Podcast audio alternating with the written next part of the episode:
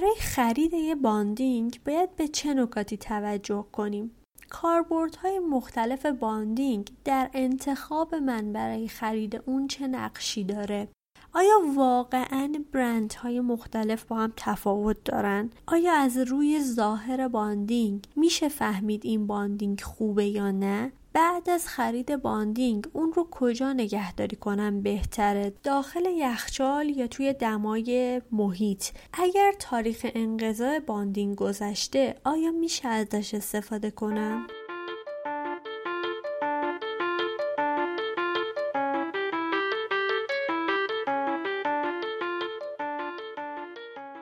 سلام. من کیانا شکفته هستم و این پانزدهمین اپیزود از پادکست مارتنزیته که در مهر ماه 99 ضبط شده. پادکست مارتنزیت جاییه که هر ماه یکی از مواد دندون پزشکی رو انتخاب می‌کنم و در موردش اطلاعات کامل و ترجیحاً بالینی میدم. تا فارغ از اینکه شما چقدر در موردش اطلاعات داشتین بتونین بهتر ماده دلخواهتون رو انتخاب کنید و با اون کار کنین تا در نهایت هر کدوم از ما بتونیم دندان پزشک بهتری باشیم. این اپیزود رو من روزی دارم ضبط می‌کنم که هفت روز از فوت استاد شجریان گذشته. بنابر بنابراین احتمالا edit این اپیزود متفاوت با بقیه اپیزودها خواهد بود و با تصنیف های استاد شجریان انجام خواهد شد. این حداقل کاریه که از من برمیومد فقط ای کاش بگذاریم.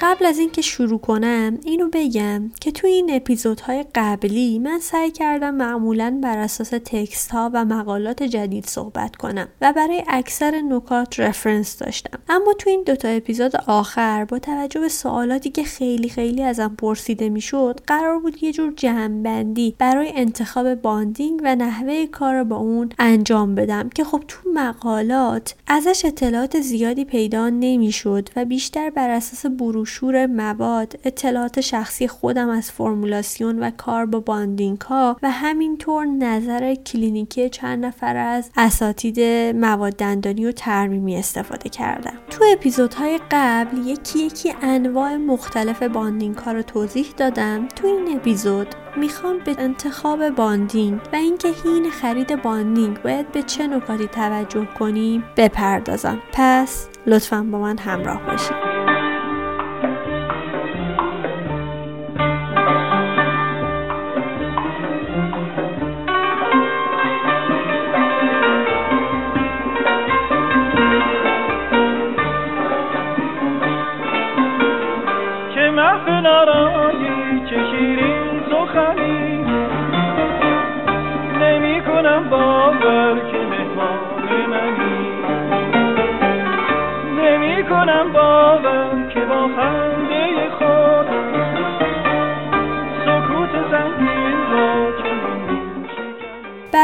انتخاب bonding اولین معیاری که به نظر من باید بهش توجه کنیم کاربردی هست که من دندان پزشک روزمره قراره از این bonding استفاده کنم. از نظر من تو کلینیک به صورت روزمره bonding ها کاربردهای مختلفی دارن. مثلا تو ترمیم های مستقیم کامپوزیتی و یا compomer ی داخل دهان مثل ترمیم کلاس 1 تا کلاس 5 یا حتی کلاس 6 یا کاربردی که bonding ها تو ترمیم های غیر مستقیم می‌تونن داشته باشن مثل روکش ها، inlay ها، onlay ها، endocrown، veneer ها زمانی که سمان رزینی برای ما اندیکاسیون داره میشه از bonding ها استفاده کرد. هرچند کاربرد bonding توی ترمیم های غیر مستقیم خودش می‌تونه چند تا حالت داشته باشه. مثلا من ممکنه از bonding م برای آماده سازی سطح دندان برای چسبوندن restoration غیر مستقیم استفاده کنم. یا ممکنه از bonding bonding م به عنوان primer برای آماده سازی سطح restoration استفاده کنم یا ممکنه از bonding م به عنوان یک عامل wetting بعد از زدن silane خالص به هم بخوام استفاده کنم. بنابراین استفاده از bonding تو ترمیم های غیر مستقیم خودش متنوع هست. کاربرد دیگه bonding می‌تونه توی تعمیر و repair های ما باشه به خصوص در repair های داخل دهانی. مثلا وقتی من یه سرامیک شکسته ای دارم که می‌خوام با کامپوزیت تعمیرش کنم یا یک کامپوزیت chip شده ای دارم که می‌خوام repair ش بکنم یا یک آمالگامی دارم که می‌خوام اون رو repair بکنم با مواد bond شونده می‌تونم از bonding ها استفاده کنم. کاربرد بعدیش می‌تونه توی درمان حساسیت دندان باشه که حالا چون بحثش مفصله و خودش داستانهای زیادی داره موکولش می‌کنم به اپیزود مربوط به خودش. یا حتی ممکنه از عامل bonding هم به عنوان یک wetting resin یعنی یه رزینی که قراره ترشوندگی قلم من رو افزایش بده تا مثلا کامپوزیت بهش نچسبه. به عنوان یک wetting resin یا wetting liquid بخوام از bonding هم استفاده بکنم. بنابراین range کاربرد های bonding ها می‌تونه متفاوت باشه. در رابطه با اینکه تک تک انواع bonding ها چه کاربرد هایی می‌تونن داشته باشن با هم دیگه قبلا تو اپیزود مربوطش صحبت کردیم. اما اگه اینجا بخوام جمع بندی کنم اگر قراره من از bonding به عنوان یک wetting resin استفاده کنم یا ممکنه از bonding م بخوام توی repair restoration های شکسته سرامیکی استفاده کنم. یا ممکنه بخوام به عنوان عامل افزایش wetting بعد از زدن silane استفاده بکنم. توی این حالت ها انتخاب من unfilled resin ه که تو اپیزود ده مفصل راجع بهش صحبت کردیم. اگر هدف من اینه که از bonding به جای primer برای آماده سازی سطح restoration هم استفاده کنم انتخاب من فقط bonding universal هست چون فقط bonding های universal هستن که درصد قابل توجهی مونومر دارن که می‌تونن این کار رو انجام بدن. منتها قبلش حتما اپیزود bonding universal رو گوش بدید تا مطمئن بشید انتخاب درستی هست برای شما و اینکه کدوم bonding به دردتون می‌خوره. اونجا مفصل صحبت کردم. فقط اینجا چون قراره حالت جمع بندی داشته باشه من چند تا نکته مهمش رو تیتروار میگم. اول اینکه حواسمون باشه تعریف universal تو کارخانه های مختلف با هم متفاوت بود. اگر قصد داشتیم به عنوان primer از bonding universal استفاده کنیم چک کنیم چه مونومرهایی داخل bonding universal مون هست و به تبع اون برای چه سوبستراهایی قابل استفاده است. نکته سوم این بود که silane موجود در اکثر bonding های universal کارایی خوبی نداشت و بهتر بود برای سرامیک های silica base silane جداگانه استفاده کنیم. حواسمون به بحث ناسازگاری ها هم در رابطه با این adhesive ها باشه. پس توی یه سری از کاربرد ها مثل این کاربرد هایی که الان گفتم ما انتخابای محدودی داریم که باید حتما از یه نوع bonding خاص استفاده کنیم. اما به طور معمول وقتی که با نسج دندان سر و کار دارم انتخاب من گسترده تره می‌تونم از انواع مختلفی از bonding ها استفاده بکنم. یعنی تو ترمیم های مستقیم کامپوزیتی توی ترمیم های غیر مستقیم برای آماده سازی قسمت نسج دندانمون به عنوان یک عامل درمان حساسیت توی سری از repair ها که نسج دندان داریم. اینجا دست من بازه. می‌تونم از انواعی از bonding هایی که توی بازار موجود هست استفاده کنم. که عمدتا انتخاب من بر اساس نوع سوبسترایی هست که بیشتر باهاش سر و کار دارم. گفتیم اگر فقط و فقط مطمئنیم که تماما مینا داریم انتخاب ما ممکنه enamel bond یا همون unfilled resin حالا باشه که یه اپیزود کامل در موردش صحبت کردیم. اما اولا همه unfilled resin ها مناسب دندان نیستن. تعداد برند هاشون خیلی کمه که گفته باشن ما مناسب نسج دندان هم هستیم. و شاید ما هم هیچ وقت اونقدر مطمئن نیستیم که تمام نسجمون مینائه و احتمال داره عاج هم داشته باشیم. پس بیشتر مواقع میریم سراغ bonding های عاجی و از unfilled resin ها عمدتا تو همون کاربرد های دیگه ای که حالا هم تو این اپیزود یکم گفتیم هم تو اپیزود دهم مفصل صحبت کردیم استفاده می‌کنیم.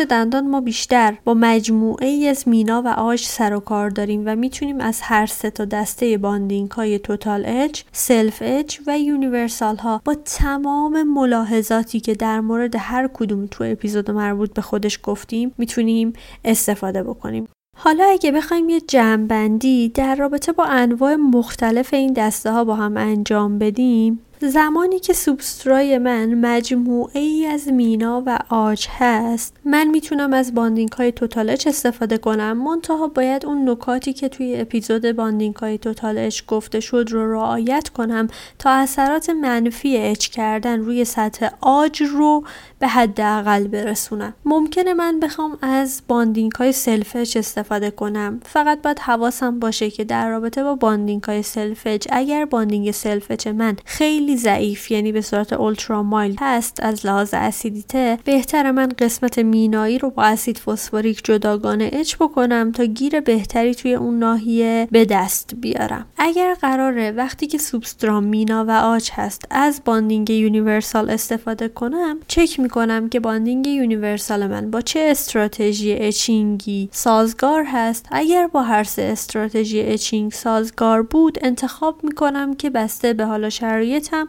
که توی اپیزود bonding های universal صحبت کردیم که از کدوم استراتژی etching قراره استفاده کنم. به طور خلاصه در رابطه با قسمت های مینایی تا جایی که من بتونم نسج مینایی رو با اسید فسفوریک etch بکنم bond بهتری من با مینا به دست میارم. اما چالش اصلی ما در رابطه با نسج عاجی هست. که خب قبلا راجع بهش صحبت کردیم گفتیم که احتمالا هممون می‌دونیم که توی قسمت عاجی نسل چهارم bonding ها یعنی total etch های تو bottle و نسل 6 یعنی self etch های two bottle که البته ترجیحا دارای مونومرهای فعال مثل MDP باشن gold standard ما هستن. که گفتم اگر یادتون باشه الان شاید بشه گفت به عبارتی نسل چهار gold standard استحکام bond اولیه رو به عاج داره و تا حدودی پای پایداری رو و برعکس نسل 6 gold standard پایداری و دوام bond رو برای ما بیشتر تأمین می‌کنه. و هر دوی این دوتا دسته با توجه به اینکه یک لایه هیدروفوب جداگانه روشون دارن توی دوام bond ش می‌تونه بسیار اثرگذار باشه.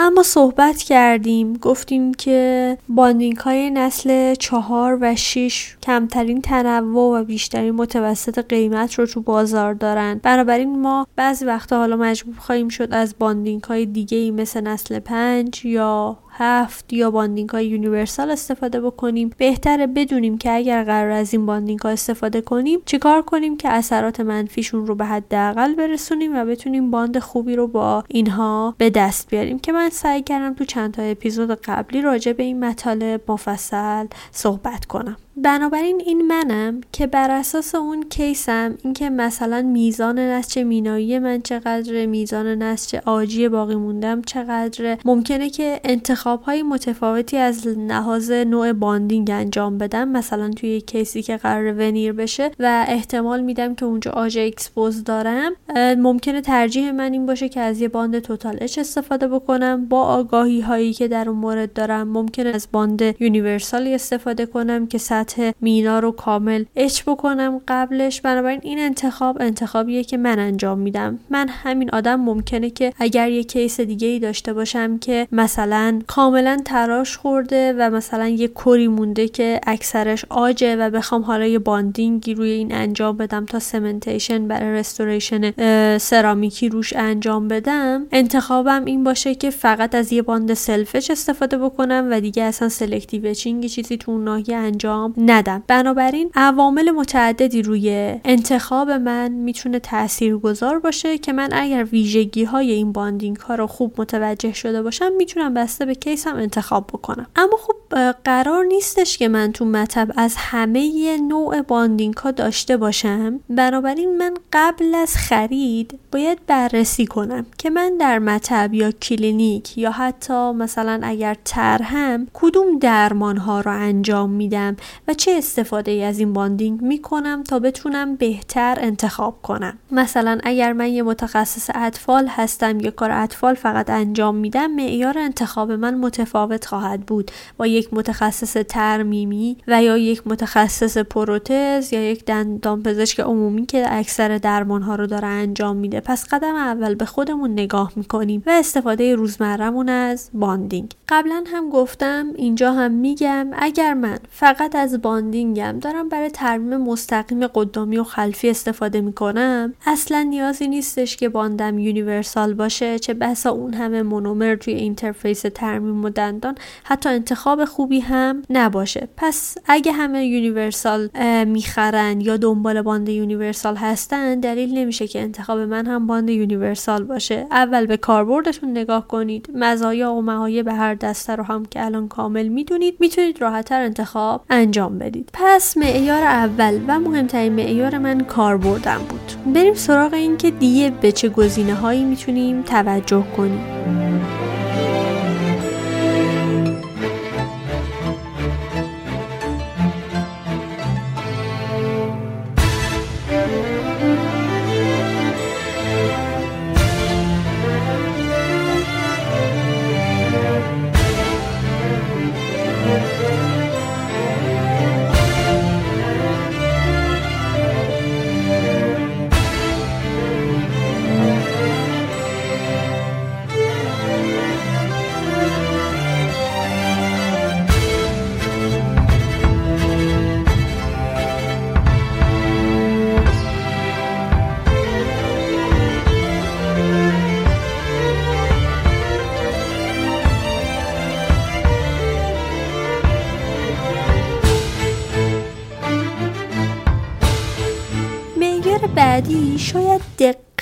و توانمندی من باشه.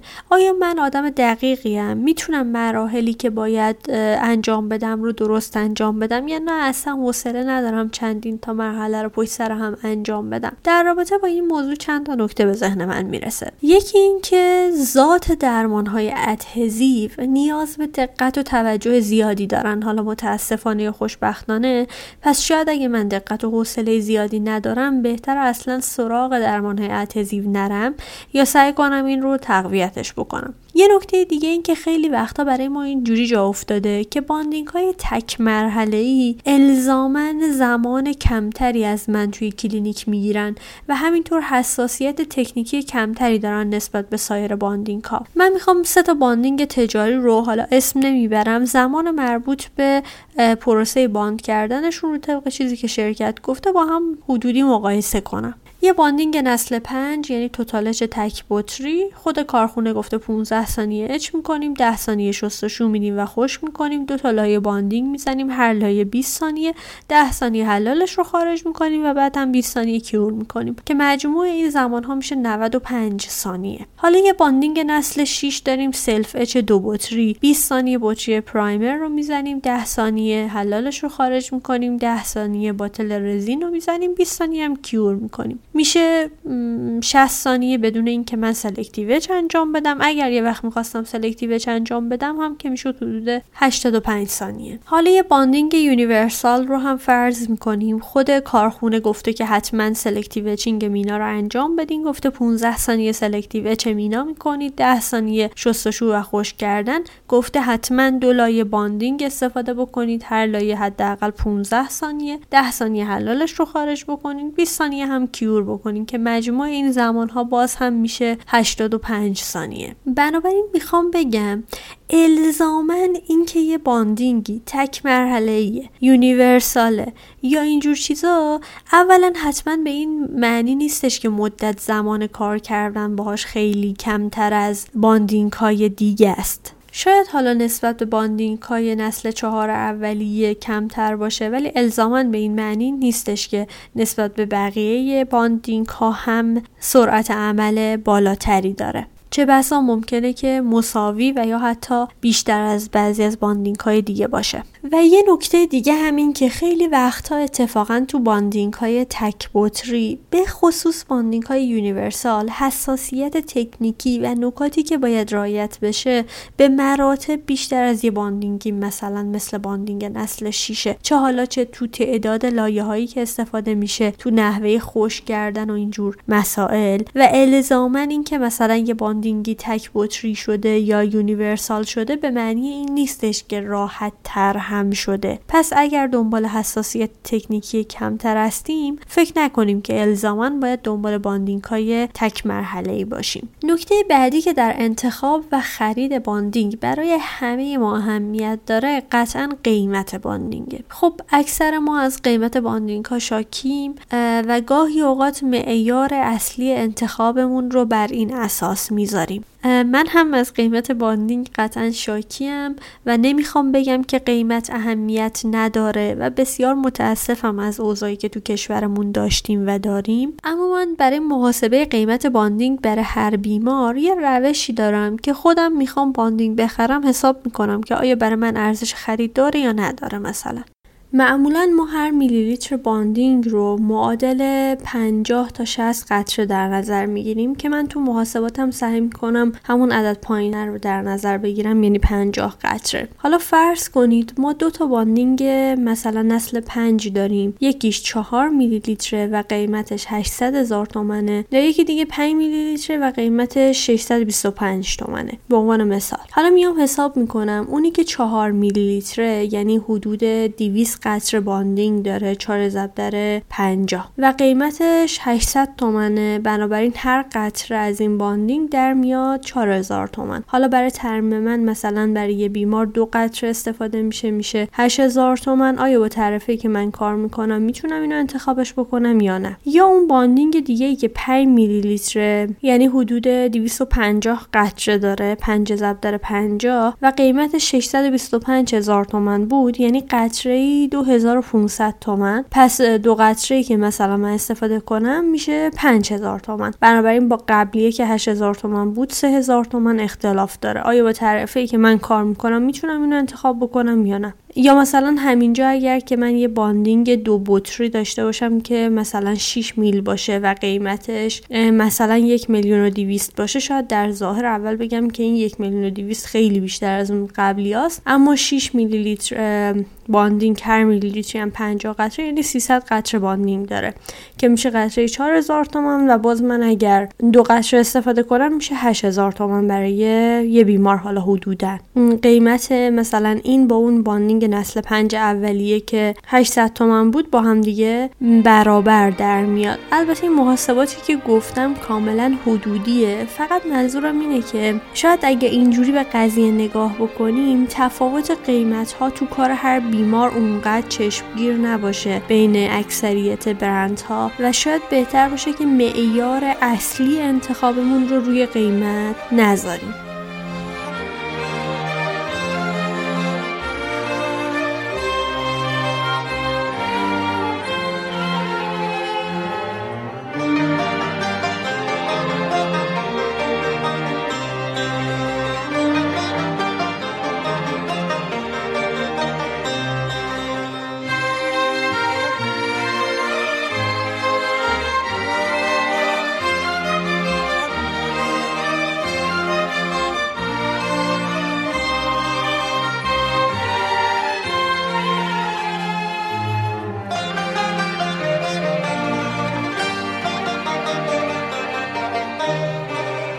سوال دیگه و معیاری که برای انتخاب bonding مطرحه برند bonding ه آیا واقعا برند تاثیر داره؟ از کجا بفهمیم یه bonding خوبه یا نه؟ جواب سوال اول اینه که به نظر من آره واقعا تفاوت تو bonding های مختلف وجود داره نمیشه اینو انکار کرد. مونومرهایی که طراحی میشن حتی MDP که شرکت های مختلف دارن با هم متفاوته. اما به نظر من این تفاوت بین برند ها مثلا توی unfilled resin از همه کمتره. بعد تو bonding های نسل پنج کمتره. هرچی مثلا میریم سمت self-etch این اختلافه داره بیشتر میشه. و توی bonding های universal به نظر من این اختلاف از همه بیشتر میشه. به عبارتی هرچی که فرمولاسیون bonding مون داره پیشرفته تر میشه اهمیت این موضوع شاید بشه گفتش که بیشتر میشه. و اما در جواب سوال دوم اینکه از کجا بفهمیم؟ bonding ی خوبه به نظر من متاسفانه معیاری وجود نداره. خیلی سعی میشه که به این سوال جواب بدن اما حداقل من معیار خوبی برای مقایسه یکسان بین برندها به خصوص بین برندهای موجود در بازار خودمون پیدا نکردم. حتی مثلا سایت هایی مثل Dental Advisor که بررسی محصول انجام میدن بیش از نیمی از مواد موجود در بازار ما رو اصلا ندارن به علاوه اینکه چون سفارش می‌گیرن و بررسی می‌کنن بیشتر برندهای معروف رو پوشش میدن. یه راه حل اینه که ما بیایم مقالات رو search بکنیم و تو مقالات دنبال مقایسه بین برند ها بگردیم. مثلا در رابطه با مقایسه استحکام bond شون یا دوام bond شون. اما بازم این مقالات متاسفانه بیشتر روی برند های معروف تر هستن. درستترین راهش اینه که خب مواد تست بشن و با هم مقایسه بشن که متاسفانه همچین چیزی وجود نداره. من خودم ترجیح میدم از برندی استفاده کنم که حداقل از بقیه محصولاتش استفاده کردم. می‌دونم چطوره. concept های شرکتش رو می‌دونم. همکارام ازش استفاده کردن و نظرشون رو در مورد اون ماده می‌پرسم. حداقل یک instruction for use خوب و کامل این ماده من داشته باشه. و می‌دونم که من با چه ماده ای سر و کار دارم. یه توضیح خوب از مادهش داره تا من رو توجیه کنه که ازش استفاده کنم. و تو سال 2020 به نظر من حداقل باید سایت خوبی هم داشته باشه. می‌دونین که من به این موضوع خیلی حساسم. اما خب خیلی از من سوال می‌پرسن که آیا از روی ظاهر یک مایع bonding. میشه فهمید که این bonding خوبه یا نه؟ به نظر من در مورد بعضی مواد میشه تا حدودی بدون تست آزمایشگاهی و با یه سری معیارهای کلینیکی برند ها رو با هم دیگه مقایسه کرد. مثلا حتی کامپوزیت ها رو تا حدودی میشه بررسی کرد. مثلا برای کامپوزیت ممکنه من بتونم تطابقش با دیواره ها رو بررسی کنم نمی‌دونم خشک یا ترک نخوردنش رو بررسی کنم. نمی‌دونم تطابق رنگش با دندان رو می‌تونم بررسی کنم. opacity ش رو می‌تونم بررسی کنم. اگر enamel هست آیا رنگ خاکستری به من میده یا نه؟ اگر که dentin یا universal هست آیا در ضخامت مثلا چند میلیمتری می‌تونه show through ها رو کامل ببنده یا نه؟ یه سری چیزای اینجوری رو بالاخره من می‌تونم ارزیابی بکنم. اما واقعا قضاوت روی bonding ها از روی ظاهر به نظر من خیلی سخته. چون ظاهر bonding ها خیلی خیلی با هم متفاوته. ما bonding هایی داریم بر حسب نوع آغازگر نوریشون که ممکنه کاملا زرد باشن تا نسبتا بیرنگ و شفاف. bonding هایی داریم که به اصطلاح ما thin ن یعنی قطراتشون یه حالت نازکی داره یا thick ن و قطرات خیلی درشتری دارن. bonding هایی داریم که بوی الکل میدن bonding هایی که بوی استون میدن bonding هایی داریم که اصلا هیچ بویی نمیدن. بنابراین از نظر من ظاهر یه bonding نمی‌تونه معیار خوبی باشه که من تشخیص بدم این bonding خوب هست یا بده. چون bonding ها بر حسب فرمولاسیونشون از لحاظ ظاهری بسیار با هم متفاوتن و خب این تفاوت الزاما معیاری از خوب یا بد بودنشون نیستش. در رابطه با اینکه آیا تفاوت تو این فرمولاسیون حالا نوع حلال نوع آغازگر نوع رزین نوع مونومر هرچی هست به نظر من این تفاوت ها بیشتر از اینکه توی انتخاب من اثرگذار باشه روی نحوه کار من با bonding اثر می‌ذاره. بنابراین من تو این اپیزود زیاد راجبش توضیح نمیدم و تو اپیزود بعد که راجب کار با bonding ها هست اونجا جمع بندی می‌کنم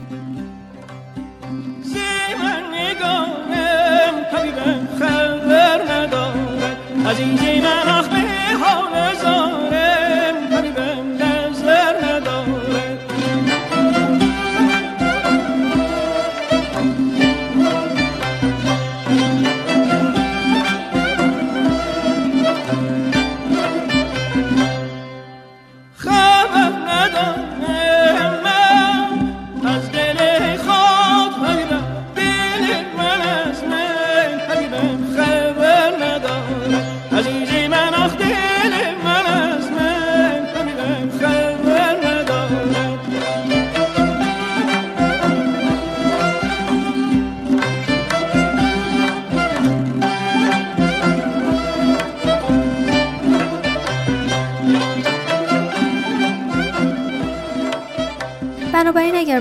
جمع بکنم پس کاربردتون رو در نظر بگیرید. به خودتون و نحوه برخوردتون با bonding دقت کنید که آیا نکاتی که تو بروشور هست رو می‌تونین به خوبی کنترل کنین یا نه. قیمت bonding رو هم در نظر بگیرید. دسترسیتون به اون bonding. آیا می‌تونید از جای مطمئن خریداریش بکنید؟ آیا برندش براتون آشناست؟ از بقیه محصولات این برند استفاده کردین؟ چطور بوده؟ همکاراتون ازش استفاده کردن؟ با در نظر گرفتن این موارد یک یا دو نوع bonding رو برای کارتون انتخاب انتخاب کنید و در نظر داشته باشین شاید نحوه کار شما با این bonding ها به اندازه خود bonding و حتی ولو بیشتر از اون تو نتیجه کارتون موثر هستش. تو اپیزود بعدی خیلی ریزتر نکات حین کار با bonding رو جمع‌بندی می‌کنم. این نکاتی بود که در رابطه با خرید یک bonding به ذهن من می‌رسید. در انتها اینو بگم حالا که bonding رو خریداری کردیم بحث نگهداری از bonding پیش میاد. bonding رو باید داخل یخچال بذاریم.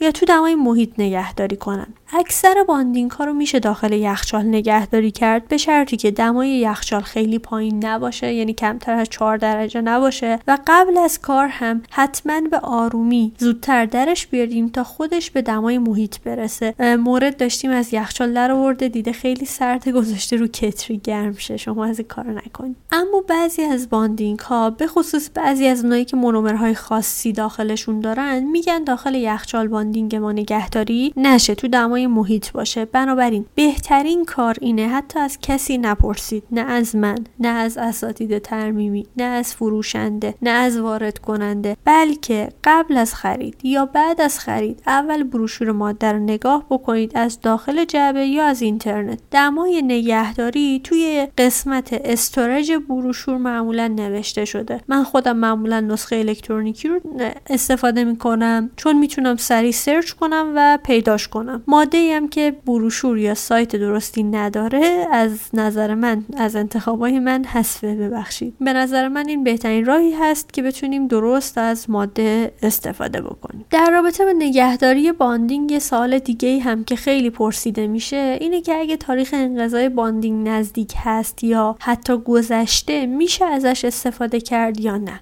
من نظر خودم و نظر چند تا از اساتیدی که باشون مشورت کردم رو میگم. اولا تاریخ انقضای محصولات دندون پزشکی مثل شیر نیست مثلا که همون روز دقیقا خراب بشه و روز قبلش قابل استفاده باشه از فرداش دیگه قابل استفاده نش... نباشه. همینطور معیار مشخصی هم نداره. مثلا مثل شیر نیستش که من اینو بجوشونم بگم حالا خراب شده یا خراب نشده. فرایندش یه فرایند تدریجیه و بسیار وابسته به شرایط نگهداری ما مثلا تو کشور ما که محصولات وارداتی و حالا پروسه وارداتمون حتی گاهن قاچاق و اینا وجود داره.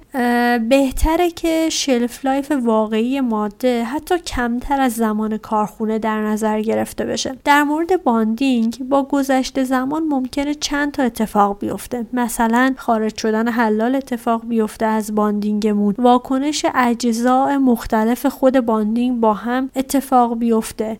دو فاز شدن bonding مون به خصوص تو انواع تک‌بطری و universal اتفاق بیفته. اون نگهدارنده bonding که رادیکال های آزاد رو جذب می‌کرده و جلوی پلیمریزاسیون bonding مون رو می‌گرفته تموم بشه و یه مقداری پلیمریزاسیون داخل bonding مون اتفاق بیفته. برای یه سری اتفاقاتی ممکنه روی این bonding بیفته که خیلیاش با چشمم قابل دیدن و یا حتی بررسی کردن نیستش. پس شاید بهترین کار این باشه. می‌دونم تغییرات قیمت زیاده. آدم دلش می‌خواد که مقدار مواد بیشتری رو زودتر خریداری بکنه. اما اگه اینا خراب بشن به جای صرف جویی بدتر هزینه های اضافه تر به آدم تحمیل میشه. پس به نظر من بهترین راه اینه که متناسب با نیازمون خریداری بکنیم. من معمولا توصیه می‌کنم اگر در bonding باز شده بود و زمانش گذشته بود یا حتی نزدیک بود اصلا دیگه استفاده نشه به خاطر بحث حلال و اینها. اگر درش باز نشده تو شرایط کاملا درستی نگهداری شده باشه حالا بسته به نوع bonding اگر فرمولاسیونش چند بطری باشه خیلی پیچیده نباشه شاید شاید شاید بشه تا یکم بعد از تاریخش هم استفاده کرد که قطعا هیچ وقت همه این اتفاقا با هم دیگه نمیافته. پس من خودم همچین کاری نمی‌کنم. به شما هم توصیه نمی‌کنم. به نظر من bonding از اون موادی است که هرچی مدت کمتری از تولیدش گذشته باشه و استفاده بکنیم ازش قطعا نتیجه بهتری می‌گیریم. اینو من خودم تو آزمایشگاه تجربه کردم که حتی bonding رو روزی که ساختم با چند ماه بعد که تستش می‌کردم نتایجی که ازش گرفتم متفاوت بودن با هم. بنابراین من توصیه می‌کنم کم کم و بر حسب نیازتون خریداری بکنید. همیشه پیشگیری کردن بهتر از درمانه. امیدوارم این پادکست به دردتون خورده باشه. برای اینکه پادکست خیلی طولانی نشه تو اپیزود بعدی نکات حین کار کردن با bonding رو جمعبندی کردم. اما همزمان با هم منتشر می‌کنم تا جمعبندیمون کامل تر باشه. پادکست مارتنزیت رو مثل همیشه می‌تونید از سایت Densloop با آدرس densloop.ir کانال تلگرام اپلیکیشن های پادگیر مثل Apple Podcast Google Podcast Overcast Castbox Pocket Cast و غیره. گوش بدین. کافیه مارتنزیت رو به همون شکلی که نوشته میشه. M A R T E N S I T E. search کنید و دکمه subscribe رو بزنید تا از اومدن اپیزود جدید مطلعتون کنه. اگر از محتوای پادکست راضی بودین ممنون میشم. اونو به دوستان و همکارانتون معرفی کنید. این بهترین حمایتتون از منه. شب و روزتون خوش تنتون سلامت دلتون شاد لبتون خندون جیبتون پرپول. به امید روزهای کمی بهتر.